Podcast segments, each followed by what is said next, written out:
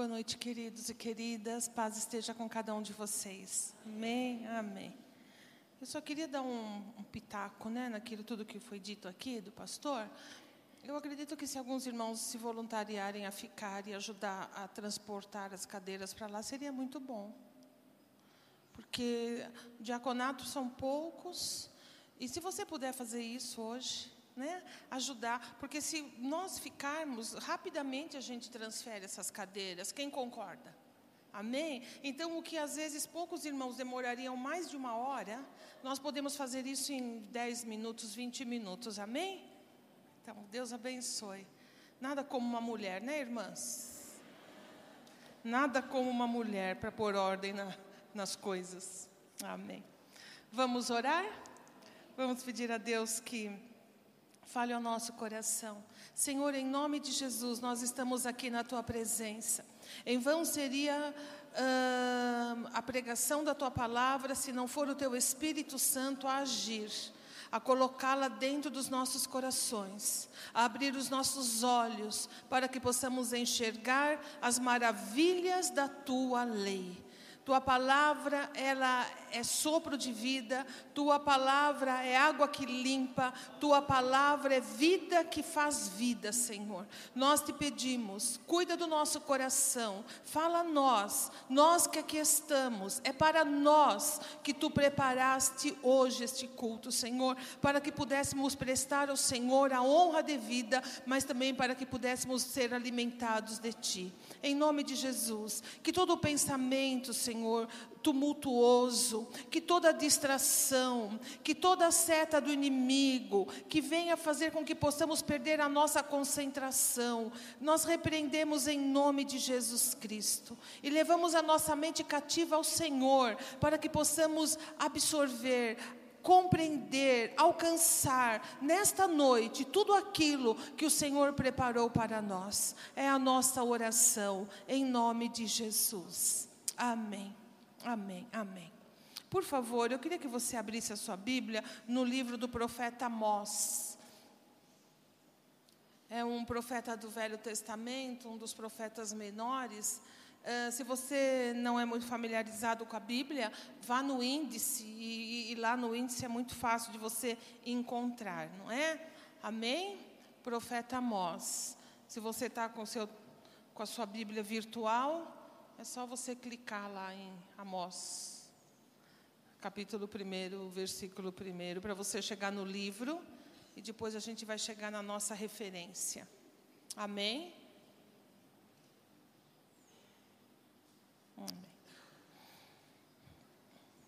Eu queria falar rapidamente sobre esse livro.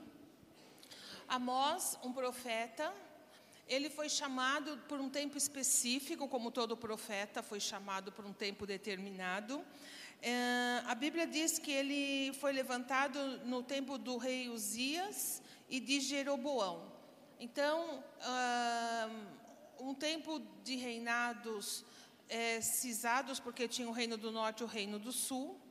E ele era criador de ovelhas. Ele era um homem do campo, ele era um homem, um homem iletrado, ele não foi um homem como Daniel, por exemplo, nem como Moisés. Ele foi um homem do campo que Deus chamou com uma missão, ter uma palavra específica para aquele tempo. E a, a, a mensagem que Deus tinha colocado no, nos lábios dele era um julgamento dos povos vizinhos a Israel. Deus estava dizendo que iria acertar contas com aquela, aqueles povos que vizinhavam com Israel. E o versículo, o capítulo 1, capítulo 2 segue por isso, mas no capítulo 4 Deus fala que vai também ter uma conversa com Israel. Que Deus também iria chamar Israel para um acerto, para um conserto. E a Bíblia no Velho Testamento sempre mostra Deus disciplinando a nação de Israel, trazendo a nação de Israel para o eixo, promovendo um, um recomeço para eles, chamando-os a, a verem sua, a, a, os seus atos, a, a sua conduta, e, e, para que eles se voltassem para Deus. Por quê? Porque a influência de fora era muito grande. As práticas pagãs, tudo dizia ao contrário daquilo que Deus queria para aquele povo. E não poucas vezes Israel se contaminou, e essa é a palavra, se contaminou com práticas de outros povos, principalmente as práticas uh, espirituais. Então eles adoravam outros deuses, eles sacrificavam filhos a outros deuses, eles faziam abominações, a Bíblia chama isso de abominação. Eles adoravam deuses estranhos, adoravam o sol, a lua, as estrelas, faziam adivinhações. Toda, havia uh, uh, feiticeiros e sacerdotes. Você se lembra um pouquinho de Elias no monte, uh, quando ele vai ter mesmo ali uma, uma disputa de poder, não é? Entre Baal e o Senhor Deus. Você se lembra como os profetas de Baal, que a Bíblia fala que eram 400, eles começaram a clamar a Baal para que Baal manifestasse poder, fogo que caísse do céu para consumir o holocausto, porque o Deus que respondesse seria o Deus verdadeiro. Você se lembra como eles começaram a, a clamar, depois eles passam a gritar, depois eles passam a se retalhar, para se cortando para o sangue correr. Então, isso era um pouco do que era praticado. E, e, e aí nós vamos ver na Bíblia que algumas vezes a nação de Israel estava tomando algumas dessas práticas e trazendo para dentro da nação. Pense que era um povo que dependia exclusivamente da agricultura, dependia da terra, então era um povo que estava também recebendo influência de, de outras práticas, de hoje a gente poderia fazer de, de falar de simpatias, de pactos, de promessas, para que chovesse no tempo certo, para que a, as crias não tivessem aborto. Então a, a, era, era uma época difícil. E é nessa época, numa dessas épocas, que Amós é levantado por Deus. E quando Deus vai tratar com Israel, é onde nós vamos ler agora. Eu quero que você leia aí na sua Bíblia.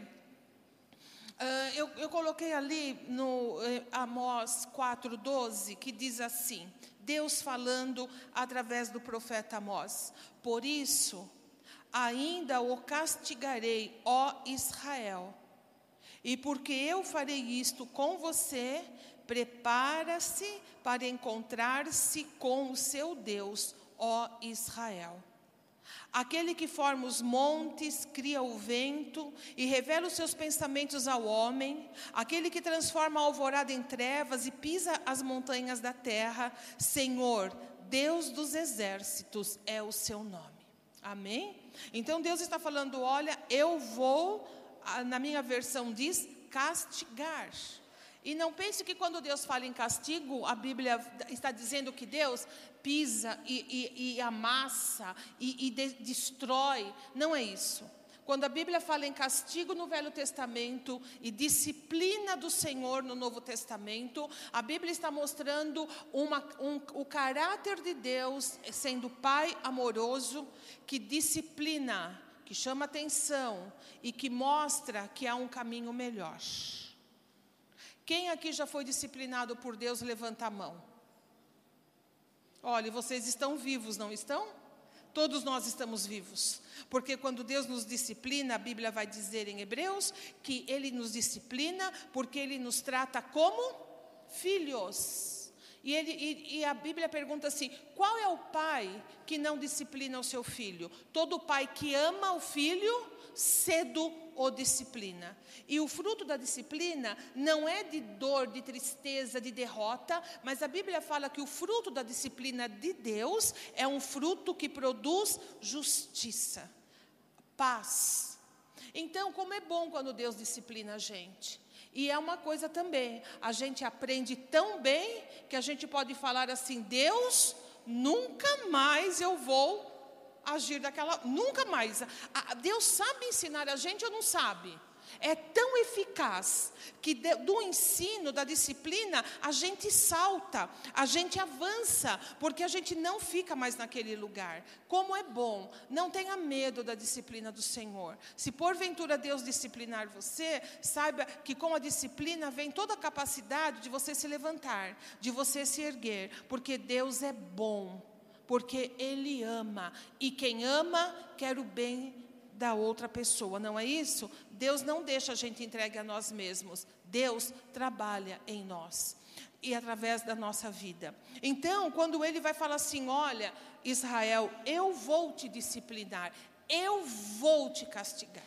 Você vai sentir ah, o peso, não da minha mão, mas o peso das suas atitudes.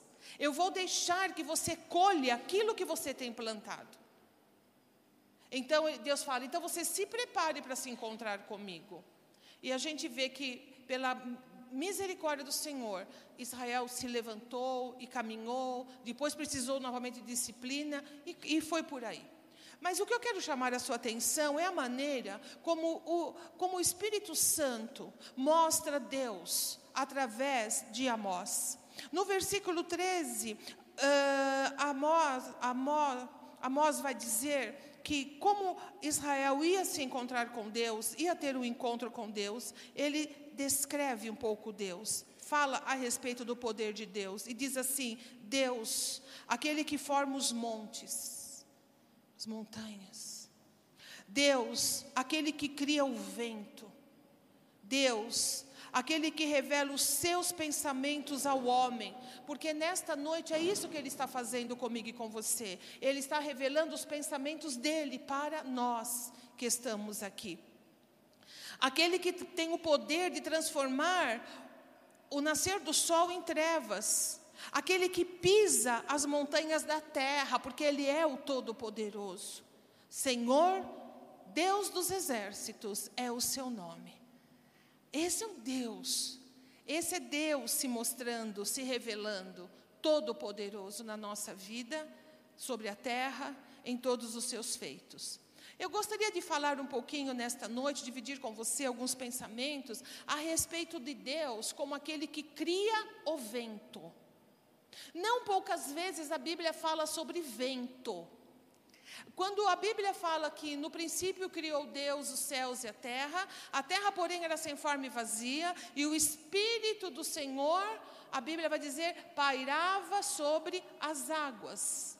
Mas uh, eu aprendi há pouco tempo que esse verbo pairar, na, a raiz dele na língua em que a Bíblia originalmente foi escrita no Velho Testamento, no hebraico, tem a raiz de soprar.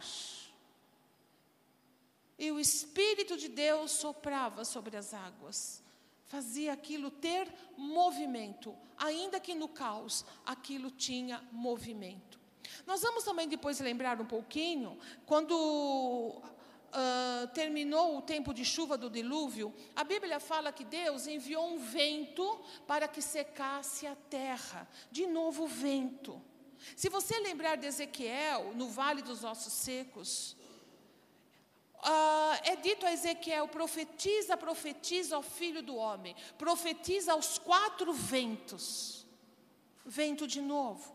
Se você pensar no quando Jesus fala com Nicodemos a respeito do novo nascimento ou a respeito de uma pessoa nascer não não fisicamente, mas essa pessoa que já nasceu, que já está grande, que já tem vida, nascer de uma maneira espiritual para Deus, para uma nova vida através de Jesus Cristo, que lhe dá um novo coração. Jesus Cristo vai comparar isso ao, ao vento. Ele diz assim: o vento sopra, a gente não sabe de onde ele vem nem para onde ele vai. Então, é mais uma referência. E se a gente for lembrar o dia de Pentecostes, quando pela primeira vez o Espírito Santo ele se manifesta ali no, na, na igreja, naquela igreja incipiente, inicial, a Bíblia diz assim que quando eles estavam juntos orando, veio do céu um som como de um vento forte, impetuoso e encheu toda a casa. Não poucas vezes. Essas eu selecionei, mas se você for se deter a pesquisar sobre isso, você vai perceber que vento é algo constante na Bíblia. E Deus usa é, o vento para mostrar as coisas do espírito, as coisas sobrenaturais. Sabe por quê? Porque se você parar para pensar no vento, o vento é, uma, na minha opinião, uma coisa sobrenatural. Ai, mas pastor, a ciência explica e fala. Não, ela pode, ela pode explicar a existência, mas a formação, né? Como tudo começou, como é gostoso é saber que alguma coisa existe, porém a gente não vê. Não é? Se começar a ventar aqui, nós só vamos saber que está ventando, porque hum, o vento ele traz movimento. Então, folhas vão voar, as árvores vão, vão, vão se inclinar, uh, a gente vai perceber o cabelo voando, a atmosfera muda, fica um pouquinho mais frio, dependendo do, do clima, mas a gente só vai perceber porque ele, ele torna ele torna o, a, aquilo que está parado, ele faz com que aquilo se mova.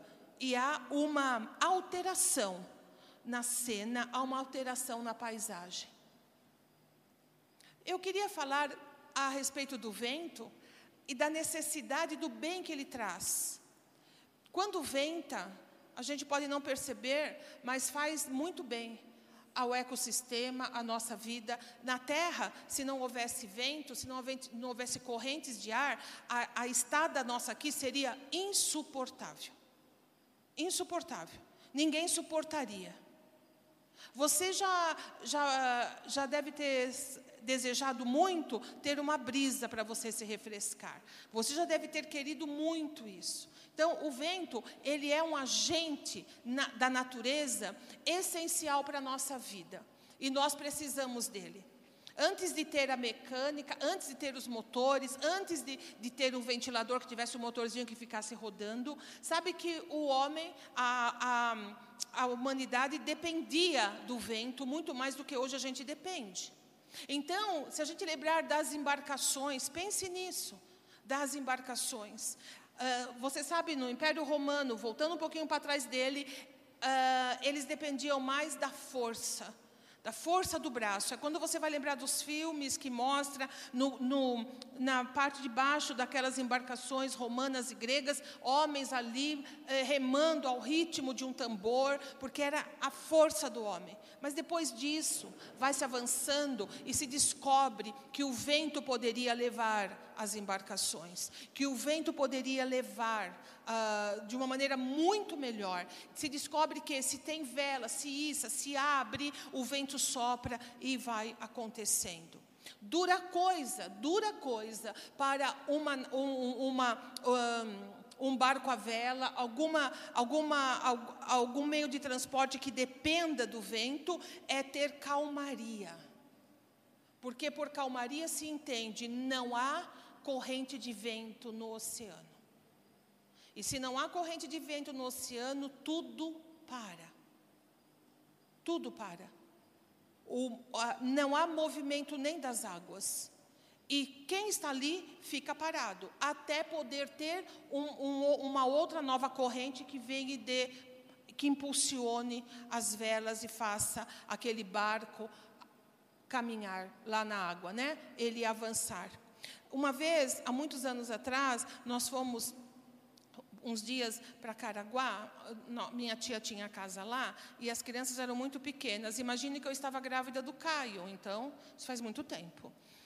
E nós fomos para passar pouquinhos dias lá, para a gente se uh, descansar um pouquinho. Chegamos lá, tira mala, põe criança, põe filho, aquela coisa toda, e muito quente estava, quente, quente.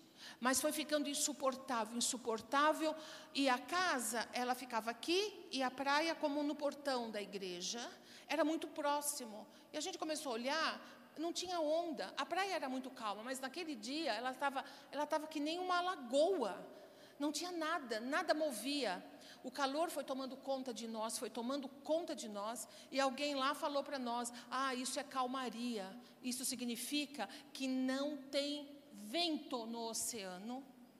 E é assim, fica desse jeito. Os cachorros na rua, que tinha muito cachorro na rua, era de terra a rua, ficavam com as patinhas abertas, com a barriga no chão assim. A nossa vontade era fazer como eles. O desespero era muito grande. Ah, por que, que não ligou o ventilador? O ventilador só ia fazer o ar quente ficar circulando. O resultado disso, porque pobre não tem sorte, pegamos as tralhas e viemos embora de volta para Ferraz e Vasconcelos. Né? Porque não dá, não dá. É impossível a gente viver assim. E eu fico pensando nos pescadores que, que talvez antigamente não, tiver, não tinham esses barcos mecânicos, esses motores mecânicos, ficando lá à deriva, à deriva, na esperança de que alguma coisa acontecesse para que eles pudessem uh, ou voltar ou ter um outro caminho. De maneira que quando a gente pensa em calmaria, quando você faz um quadro na sua mente, fala, ah, um barquinho, um mar calmo, e eu lá, olha, isso é muito bom, 20, 30, 40 minutos. Porque com o sol na cabeça, sem a possibilidade de, de voltar, dependendo do braço para se locomover num mar imenso, a coisa fica muito difícil. E eu queria nesta noite com você comparar a nossa vida a um barco, a vela, no meio de um oceano. Muito de nós, meus irmãos, nos vemos às vezes em plena calmaria. É aquela época da nossa vida, ou algumas partes da nossa vida, em que nada acontece. Nada acontece. Não saímos do lugar. Não, na, nada. Estamos lá.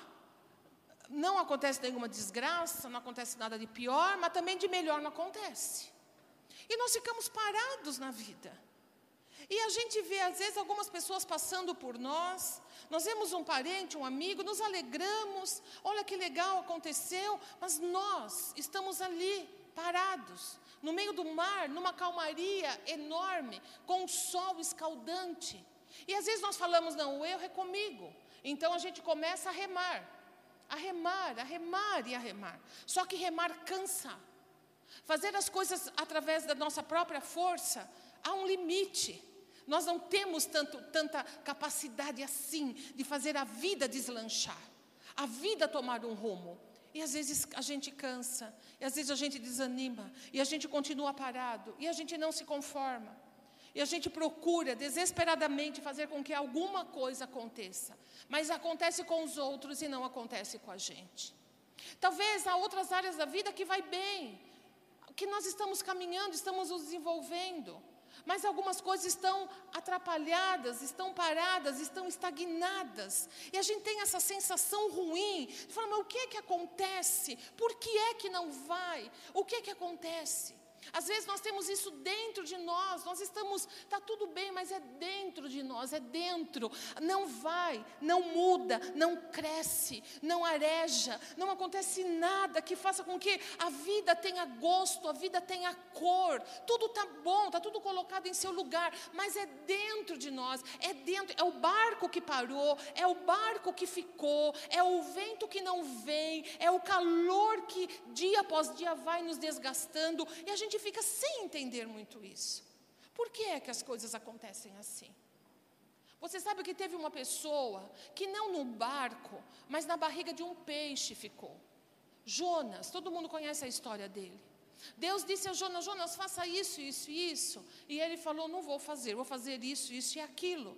Deus falou: Jonas, vá para Nínive, porque eu tenho algo a fazer através de você em Nínive, porque Jonas era profeta. E aí ele fala: Não vou para Nínive. Ele tinha os motivos dele, que a gente não vai falar agora por conta do tempo. E ele falou: Não vou, vou para Tarsis. Então, assim, o, Jonas, vai para Guaianazes. Não, eu vou para Suzano. E ele foi, foi para Tarsis, foi para Suzano.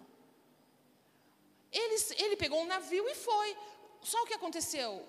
Teve uma tempestade no mar, uma, um, uma, uma, calamidade, e o navio era jogado de um lado para o outro, de um lado para o outro, até chegar à conclusão, falou assim: alguém aqui desagradou os deuses, porque eles eram, é, eles não eram judeus, né?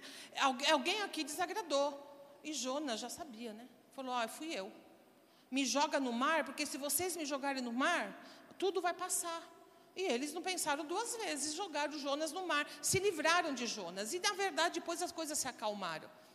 Você já se sentiu assim, de dizer assim: meu Deus do céu, se eu saísse da vida de alguém, se eu saísse da vida da minha família, alguém já soprou isso no seu ouvido?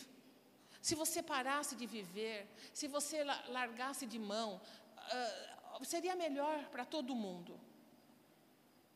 Talvez você já tenha ouvido isso. Não de alguém, mas dentro da sua cabeça. E eu quero que você saiba, se você já ouviu isso, Identifique isso como uma voz completamente contrária à voz de Deus. Completamente contrária. Deus não vai por esse caminho. Deus jamais falaria isso a alguém na face da terra, muito menos a você. Mas para Jonas, falaram e foi feito, e a Bíblia fala que ele, ao ser jogado no mar, ele foi tragado por um grande peixe. Deve ter aquelas baleias imensas do tamanho desse templo aqui. Ele ficou três dias e três noites na barriga do peixe. Três dias e três noites. E ele chegou à conclusão que na barriga do peixe nada ia acontecer com ele. Ele estava estagnado, ele estava completamente impotente, improdutivo. Ele estava lá, largado e jogado, e fechado, e nada acontecia, e nada ia. Você conhece pessoas, ou talvez você seja uma pessoa que tem tudo para dar certo? Tudo para dar certo. A pessoa é honesta, a pessoa tem boa intenção, a pessoa uh, estudou, a pessoa tem bom coração, a pessoa tem bons pensamentos, tem bons sonhos, mas nada acontece.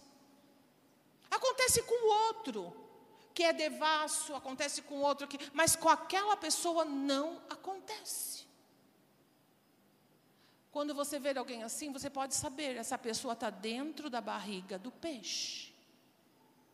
Alguma coisa aconteceu. E ela foi parar dentro da barriga do peixe. É quando o barco pegou calmaria.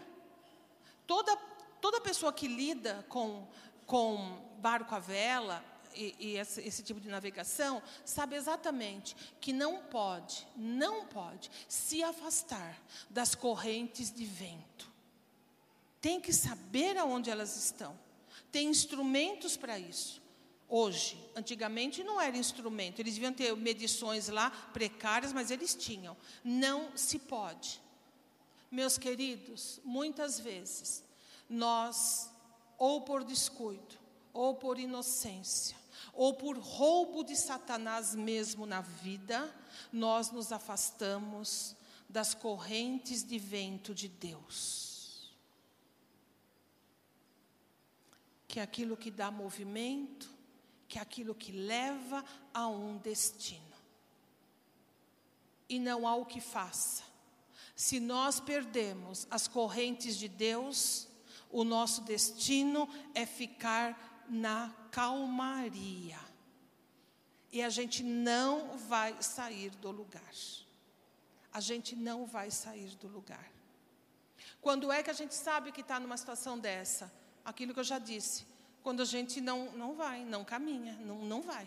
Nem dentro, nem fora, nem fora, nem dentro, não vai. O negócio não vai. A gente sente uma insatisfação. A gente sente uma frustração. E a gente tenta identificar mil motivos, mil razões por que é que as coisas não vão. Desde colocar a culpa nos outros, desde colocar a culpa em crise, a culpa em família, a culpa nesse, a culpa naquele, e às vezes nós somos o último lugar que a gente vai olhar é para nós mesmos. É para as nossas decisões, é para os nossos valores, a maneira como a gente enfrenta a vida. E a gente tem que parar e pensar: eu me, me distanciei das correntes de vento de Deus? Quais seriam essas correntes de vento, meus irmãos? Deus tem ventos, Deus é Deus de movimento. Olha, guarda uma coisa no seu coração: Deus não chama ninguém para a estagnação. Ninguém. Ninguém. Não importa a sua situação, não importa se você tem saúde ou não, não importa se você está com problema ou não, uma coisa você pode ter certeza: Jesus Cristo disse: Eu vim para que vocês tenham vida e tenham vida em abundância. Ele não falou que esta vida em abundância se daria em tais e tais circunstâncias. Ele disse: Eu dou vida e essa vida é para ser desfrutada. E quem é que disse a nós que a vida só pode ser desfrutada se tudo estiver em ordem? Se você é daqueles que pensam assim, quando tudo na minha vida estiver em ordem, aí eu vou ser uma pessoa feliz. Quando tudo na minha vida estiver no lugar, aí eu quero dizer a você, você vai viver e vai morrer e não vai experimentar o que é ter vida abundante. Porque problemas nós vamos ter. Sempre alguma coisa vai estar errado na vida. Você concorda comigo? Sempre alguma coisa tem que estar sendo ajeitada. Se você é daquela pessoa que diz assim, quando minha família estiver feliz, aí eu estarei feliz. Eu quero dizer para você que eu tenho muita compaixão sua, porque você nunca vai ser feliz. Se a sua felicidade estiver atrelada a pessoas, a circunstâncias, você não vai ser feliz. A sua alegria, a minha alegria, a nossa felicidade tem que ter um nome, e o nome dela, dela é Jesus. Jesus. Se Jesus estiver em nós, todo, olha meus irmãos, não há nada que possa nos demover, não há nada que possa fazer a gente ficar entregue ou completamente desmotivado, estagnado na vida. Se o Senhor estiver em nós, nós estaremos no vento de Deus, nas correntes de vento do Senhor. Primeiro ponto, Jesus faz parte da sua vida. Um dia você entregou sua vida a Ele de todo o seu coração. Um dia você disse: Senhor, sem ti não dá, eu sou pecador, pecador, eu preciso do Senhor. Se você fez isso, você está no vento de Deus. Pode ter certeza. Mas também a negativa é verdadeira. Se você ainda não fez isso, por mais boa vontade que você tenha, por mais honestidade que você tenha, por mais boa intenção na vida que você tenha, eu quero dizer a você: você está na estagnação. Ninguém vive uma vida plena se Jesus não for o centro da vida desta pessoa. Eu vim para que vocês tenham vida e vocês tenham vida em abundância. Para isso veio o Filho de Deus, para dar vida a todo aquele que crê. Lembra do que ele disse: Eu sou o caminho, eu sou a verdade e eu sou a vida. É isso, é o primeiro ponto. O segundo ponto, quando é que nós estamos no vento de Deus? Quando nós estamos levando a Bíblia como nossa, nossa regra de fé e conduta. Quando no meu vocabulário e no seu vocabulário faz parte assim, ah, mas a palavra de Deus diz. Quando nós temos isso na nossa vida, nós estamos na corrente de vento do Senhor. Não tem como a gente ficar estagnado, não tem como não avançar, não tem como não progredir se nós fazemos da palavra de Deus a, a, no, a nossa conduta de vida. Meu irmão, mais do que, ou minha irmã, mais do que pensar assim, o que vão pensar de mim, o que vão falar de mim, pense o que a Bíblia diz para mim. Um, nós tivemos algum, uh, esse, esse, essa semana uma, uh, nós assim, a igreja brasileira, né, teve uma perda o céu ganhou, a gente perdeu. O pastor Russell Shedd, quem conhece já ouviu falar dele? Levanta a mão. Povo, pelo amor de Deus, vocês não devem ler nada, né? Então, pastor Russell Shedd, ele é uma sumidade no, no mundo evangélico, no nosso mundo. Ele, foi, ele é um norte-americano que veio para o Brasil como missionário na década de 60, se não me engano, por aí. E ele morreu com 90 anos. 90 anos. Ele se dedicou integralmente ao Evangelho, à pregação da palavra. Ele é um, foi um estudioso da Bíblia, um mestre da palavra. Ele ensinou, ele editou a Bíblia Vida Nova. Se você puder adquirir, é um bom, uma boa Bíblia de estudo. Ele, ele editou muitos livros bons. Ele, ele teve uma editora Vida Nova que, de, de excelente qualidade na, na produção dela. E ele estava muito doente. E ele é muito conhecido, muito respeitado. Uma, assim, uma conduta ilibada, né? O Dário sabe disso, né, Dário? Que você conhece bem, né? Ilibada. E ele estava muito doentinho e ele gravou um, um vídeo ele fez aniversário e todos os pastores mais chegados dele foram lá e falaram: Pastor Shed, dê uma. O que, que o senhor deixa para a igreja brasileira? O que, que o senhor gostaria de falar para os pastores? Um homem que estava com câncer de próstata, estava morrendo, porque já no ano retrasado a gente foi numa conferência, ele estava lá e ele disse que estavam convidando ele para conferências. Ele falava: Eu posso marcar na minha agenda, mas daqui a pouco Jesus vai chamar o velhinho então eu vou, só põe em conta que eu posso estar no céu antes dessa data, né? Ele estava sabendo que ele ia ser chamado pelo Senhor já, e ele falou assim, nesse vídeo ele diz assim: não se apartem da palavra de Deus. Não se apartem da palavra de Deus ela é para nós, meus irmãos, o vento que leva o nosso barco ao porto seguro, ao destino que Deus tem para nós. Tanto nas coisas concernentes à vida eterna, quanto naquilo que tange a nossa vida terrena, o nosso dia a dia. Você quer ser feliz, você quer ter dias de prazer, você quer ter realização, faça a sua vida acontecer dentro dos valores da palavra de Deus. Para quem são os ais? Diz a Bíblia em Provérbios. Para quem são os gemidos? Para quem são, para quem é o sofrimento? Para aquele que se aparta da tua palavra, diz a Bíblia. Quando a gente se aparta dos valores da Bíblia, nós vamos ter muitos ais na vida. Muitos. Ai, ai, se eu tivesse, ai, se eu tivesse lembrado, ai, se eu tivesse ouvido, ai, se eu pudesse voltar atrás. Meus irmãos, nós temos que fazer as pazes com isso, com essa verdade. Você quer que o seu barco deslize pelas águas, que é a sua vida, leve em conta primordialmente aquilo que a Bíblia diz para você. Se a Bíblia diz, faça. Se a Bíblia diz, não faça. Obedeça. Porque a palavra do Senhor, ela é vida. E felizes são aqueles que se norteiam por ela. Amém? Analise a sua vida. Tudo aquilo que você faz que não está de acordo com aquilo que você conhece da Bíblia, você está indo para longe das correntes de ar. Então é, é claro que o barco vai estagnar. É claro que a vida vai parar. É claro que as coisas não vão acontecer. É claro que a colheita virá. É claro que o sofrimento desnecessário vai bater na nossa porta. Desnecessário por quê? Porque se nós conhecemos, a gente só sofre se quiser. Você concorda comigo? Amém? Então, às vezes, cabe aqui dizer que um pouco de renúncia fará muito bem a nossa vida. Um pouco de dizer, ai, como é difícil, mas a Bíblia diz assim.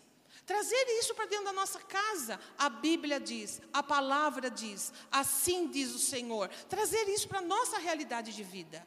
E nós vamos ser poupados de muita estagnação. E nós vamos ver o progresso na nossa vida. Nós também nos, não, estamos no vento de Deus quando nós temos comunhão com o Senhor. Quando nós temos contato com Deus, através de Jesus. Eu não sei se você sabe, mas um culto como esse não é suficiente para alimentar a sua alma. Não sei se você sabe disso. Não é. A sua alma precisa de mais. Mais de ti mais de ti, Senhor. Como a alma não é corpo, como a gente não consegue entender a linguagem da alma, como a gente entende a do corpo, porque você sabe muito bem quando você tem fome, não sabe? Alguns têm tremedeira, outros dói a cabeça, outros ficam de mau humor, não é assim? Você sabe muito bem quando você tem sede, porque você sabe entender os sinais do seu corpo: boca seca, necessidade de engolir alguma coisa, não é isso? É, fadiga muscular, dor no corpo, é falta de água, a gente sabe. Mas a alma, a gente não é tão rápido para entender. E às vezes a gente começa a sentir uma tristeza que não sabe de onde vem. Às vezes a gente começa a não ter muita vontade de, de nos dedicar às coisas espirituais. Às vezes, ir para o culto, a gente começa a pensar duas vezes, ai, vou, não vou, ai, não sei. Às vezes a gente começa a, a ter a nossa imunidade uh, rebaixada da alma. Tudo ofende, tudo machuca. É difícil perdoar, é difícil entender. A gente quer as coisas do nosso jeito. A gente, isso são sintomas de uma alma pouco alimentada. E às vezes, ao invés de nós jejuarmos para o corpo e fortalecer a nossa alma, a gente faz o contrário. A gente jejua da alma e fortalece o corpo. E aí a gente reclama da vida que o casamento não vai bem, que os filhos em casa dão problema, que no serviço todo mundo persegue, briga no trânsito, briga com os irmãos, não tem paciência com nada, não tem prazer nas coisas do Senhor, fica enfadonho ler a Bíblia, é enfadonho vir no culto, tudo é a mesma coisa. Meus irmãos, isso é um sintoma claro de uma alma que está passando fome de uma alma que clama por Deus. E às vezes nós somos tardios em entender essa comunicação da nossa alma.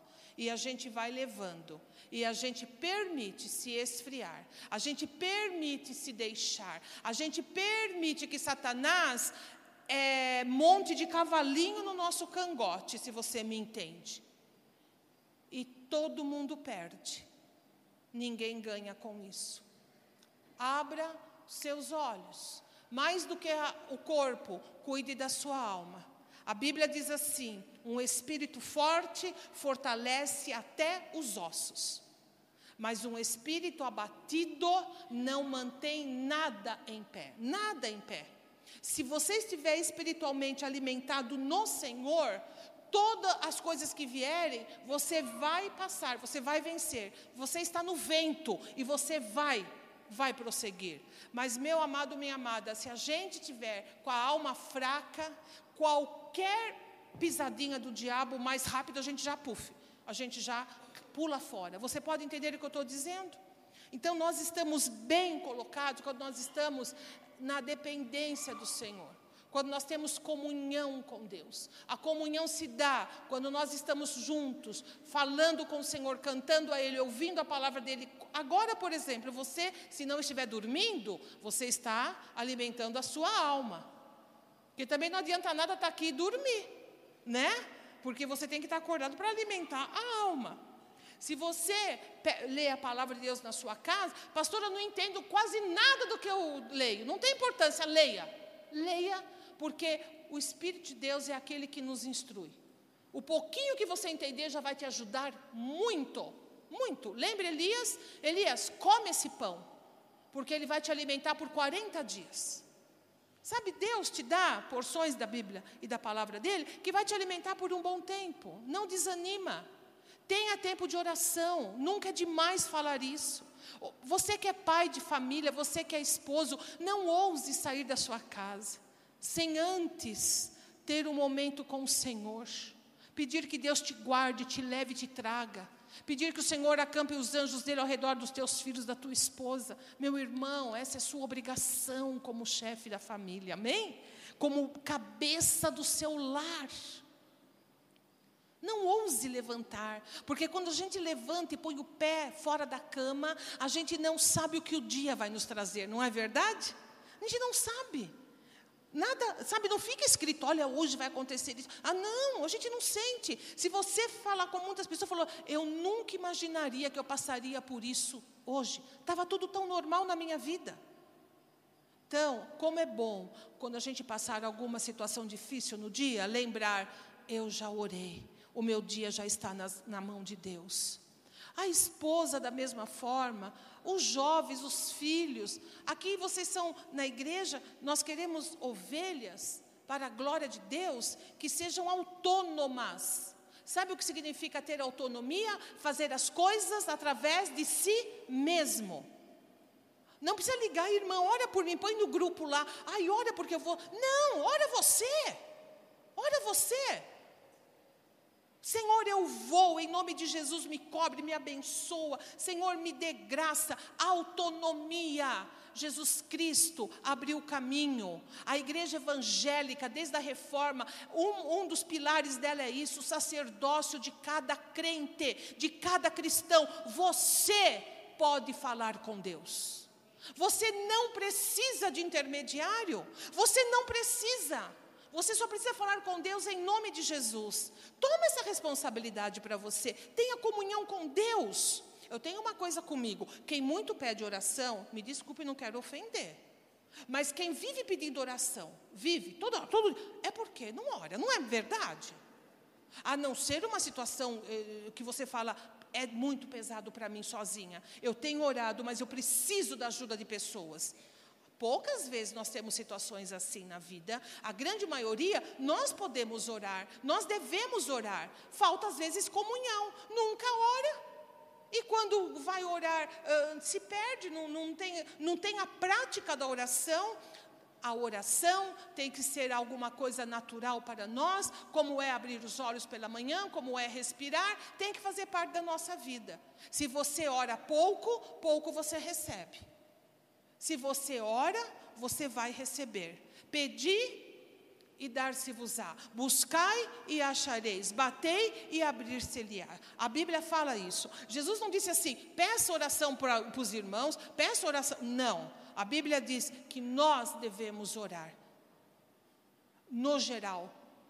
E situações específicas da vida, sim a igreja entra junto, nós oramos, nós buscamos a Deus, mas comece a caminhar com as suas próprias pernas, porque o vento de Deus, ele não sopra só na vida do seu irmão, da sua irmã, ele não sopra só na vida dos pastores, ele não sopra só no nosso culto, o vento do Senhor sopra lá na sua casa, no seu coração e na sua vida para fazer você caminhar, para te colocar de pé, para te dar autonomia espiritual, de maneira que você possa dizer: Eu posso todas as coisas naquele que me fortalece.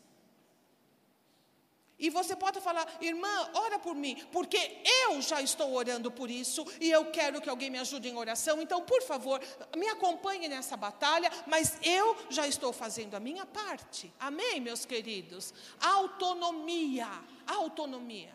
Você pode caminhar, você pode seguir na, nas coisas básicas da vida, naquilo que é do seu dia a dia. Então, quando nós estamos em comunhão com o Senhor, através da leitura da Bíblia, da congregação dos santos, da nossa oração, nós estamos no vento de Deus e não tem como isso não nos levar ao movimento, não tem como Deus soprar na nossa vida e a gente não caminhar.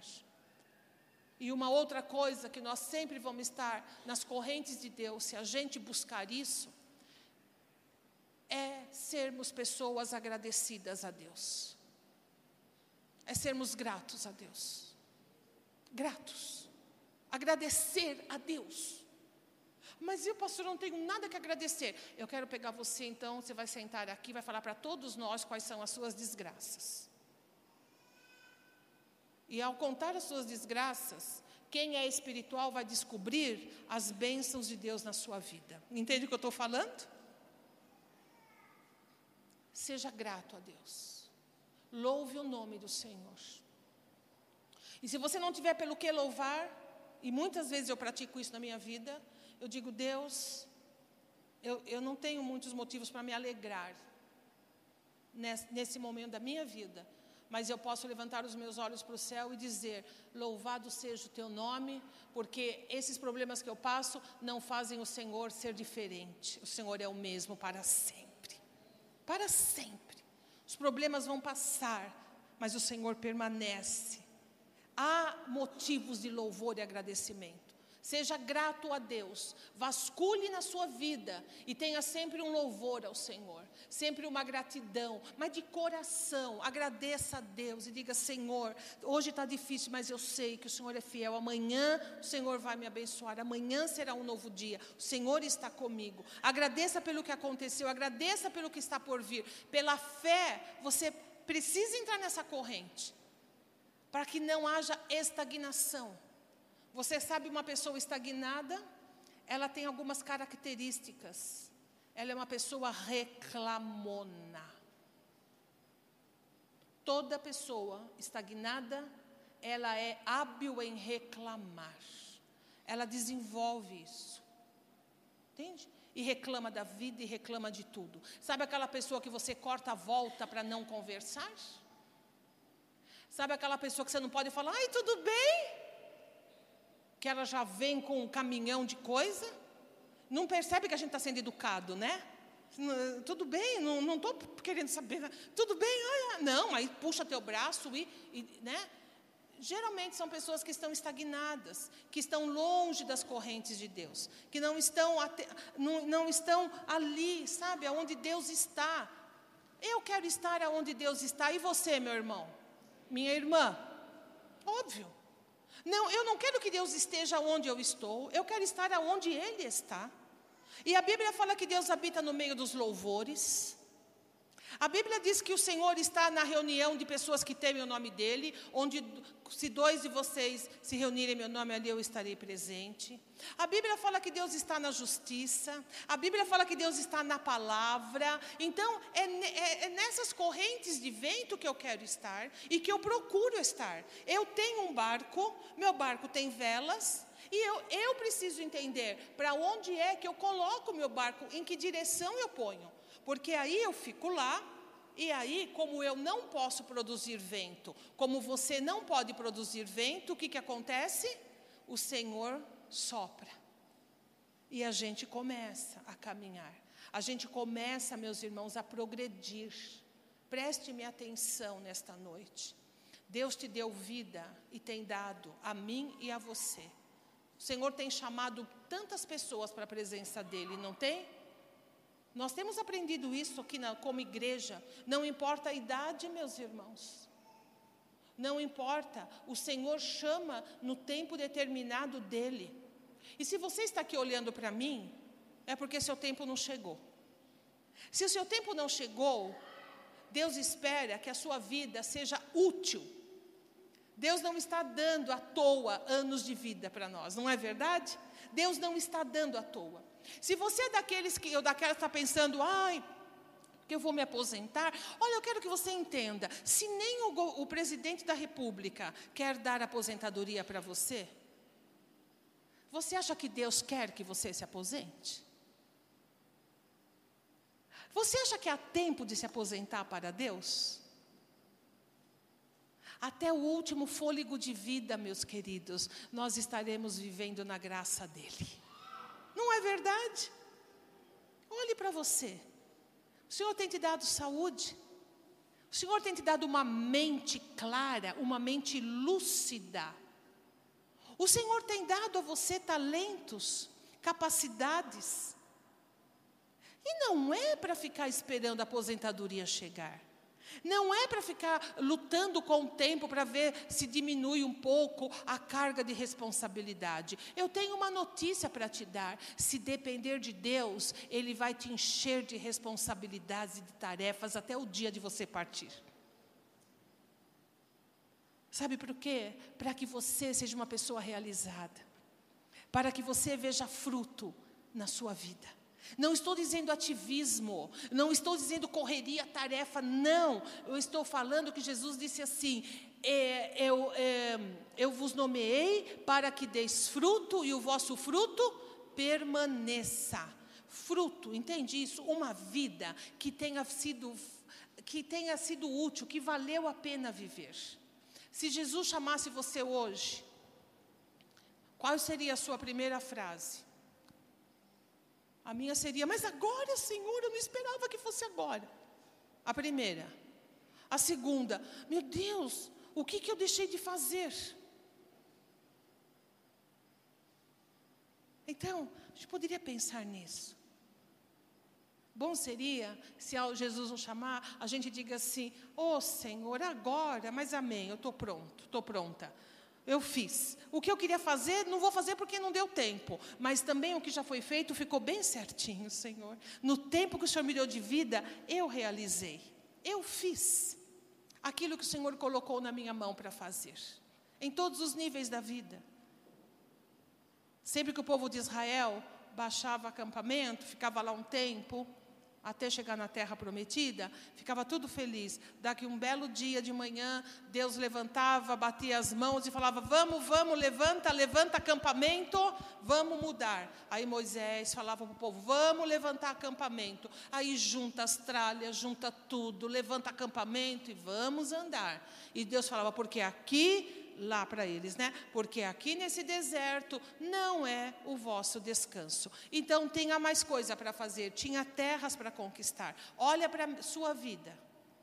Será que você já chegou no fim de tudo? Será que já terminou o que Deus tem para você? Como é que você se vê daqui para frente? O que você espera realizar, o que você espera fazer? A palavra do Senhor diz assim: Deus age em nós e coloca em nós o querer e o realizar, segundo a sua boa vontade. Há coisas que estão dentro de você que é Deus que coloca.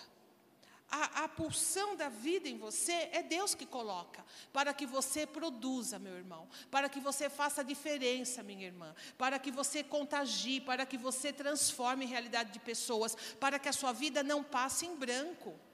E não está aqui dizendo que só os abençoados, só os sábios, só os sãos, só os sem problemas é que vão fazer isso, absolutamente, porque se for assim ninguém faz, ninguém vive.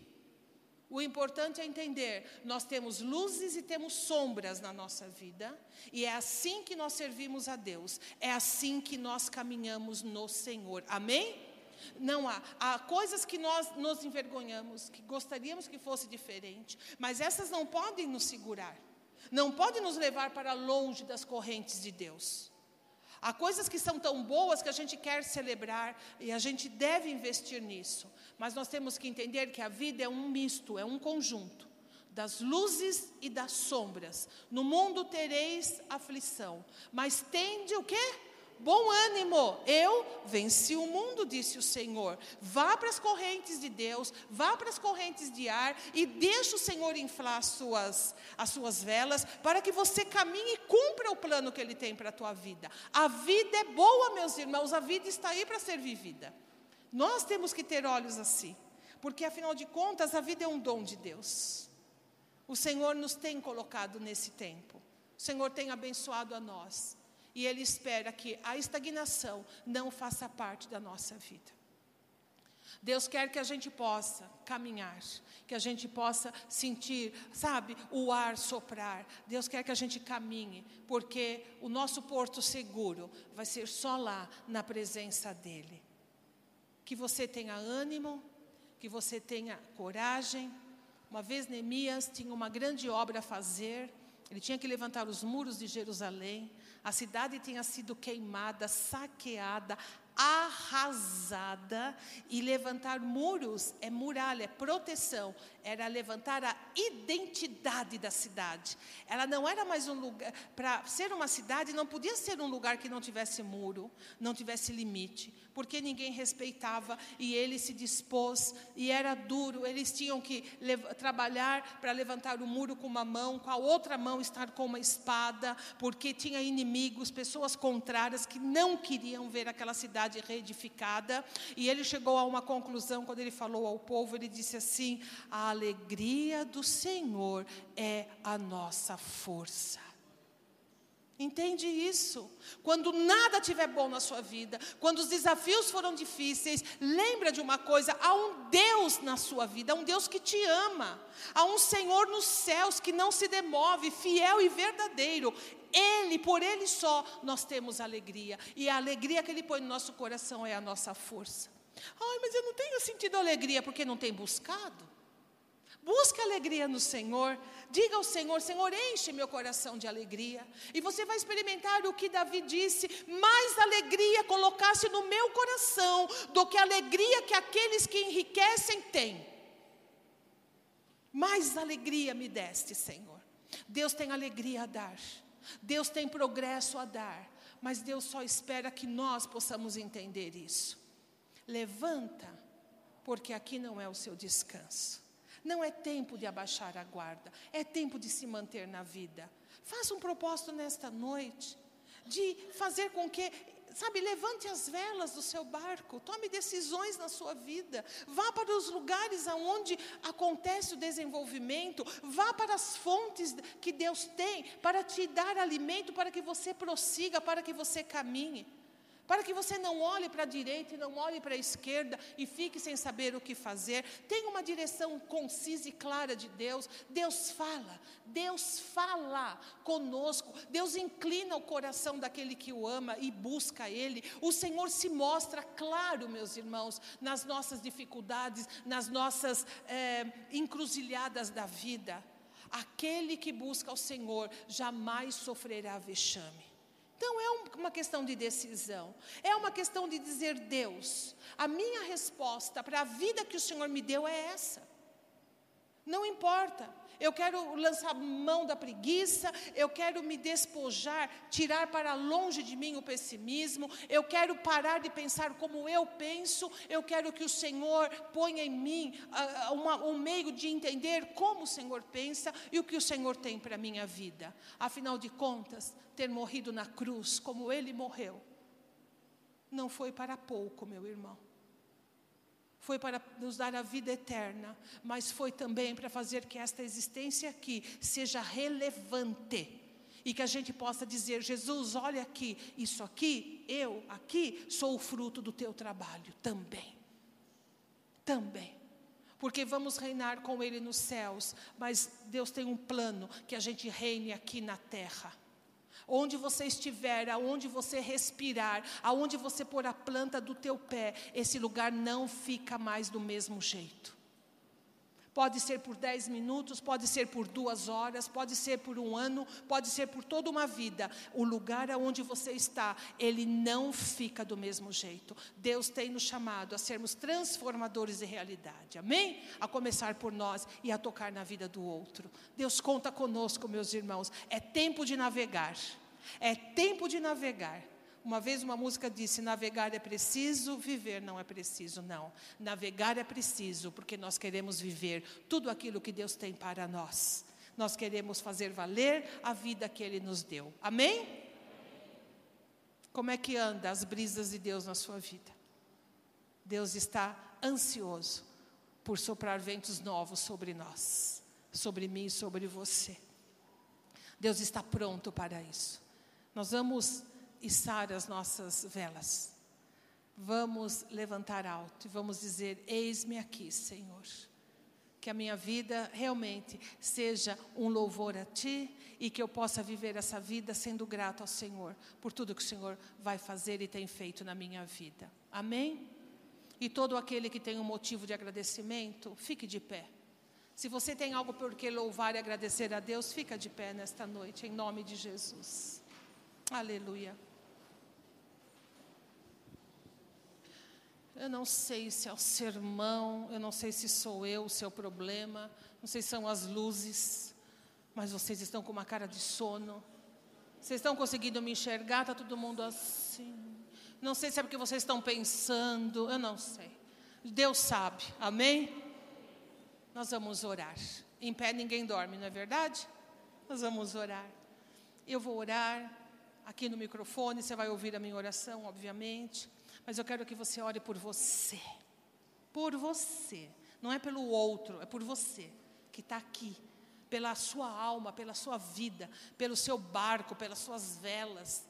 Pelo, pelo, pelo seu caminho, pelo mar onde você está, que você ponha a sua vida diante de Deus, se de alguma maneira nesta noite algo no seu coração foi tocado, algo na sua vida, se você fez alguma conexão, sabe que é o Espírito Santo falando com você.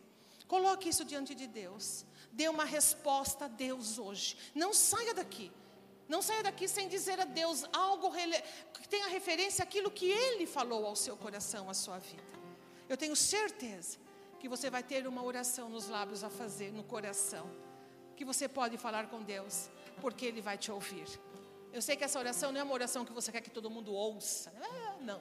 É uma oração que a gente faz, que a gente, às vezes, até em pensamento, que a gente pensa assim, não quero nem que o diabo escute, não é não?